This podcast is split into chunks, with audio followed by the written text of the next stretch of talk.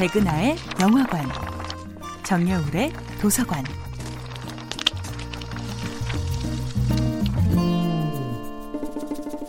안녕하세요.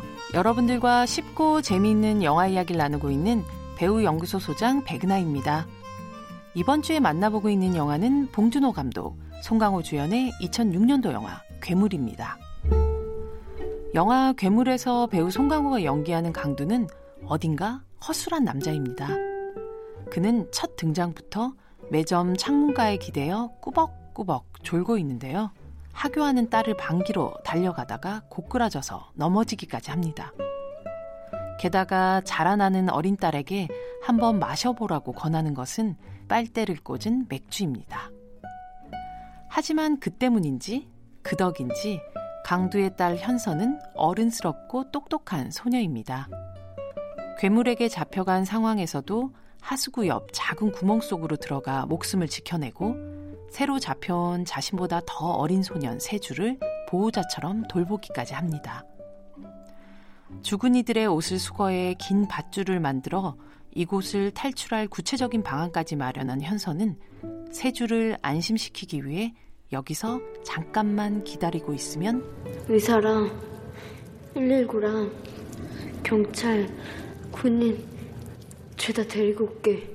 하지만 결국 의사도 119도 경찰도 군인도 현서를 구하지 못합니다. 괴물의 은신처에 잡혀있던 어느 날 현서와 세주는 여기서 나가면 뭐부터 먹을지를 이야기합니다.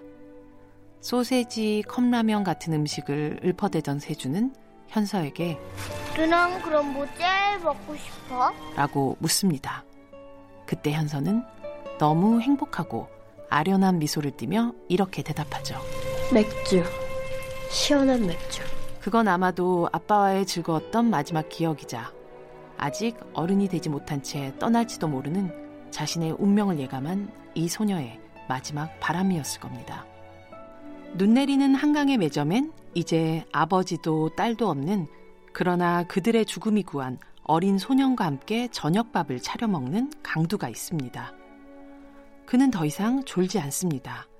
부릅뜬 눈으로 매점 밖 세상을 감시합니다. 막연한 보안관을 기다리는 무지의 평화 대신 구체적인 위협을 자각한 자의 경계. 우리의 아이들을 지키기 위해 다음 세대의 안녕을 위해 더 이상 눈을 감을 수 없다는 선언 같은 엔딩이었습니다. 백은하의 영화관이었습니다.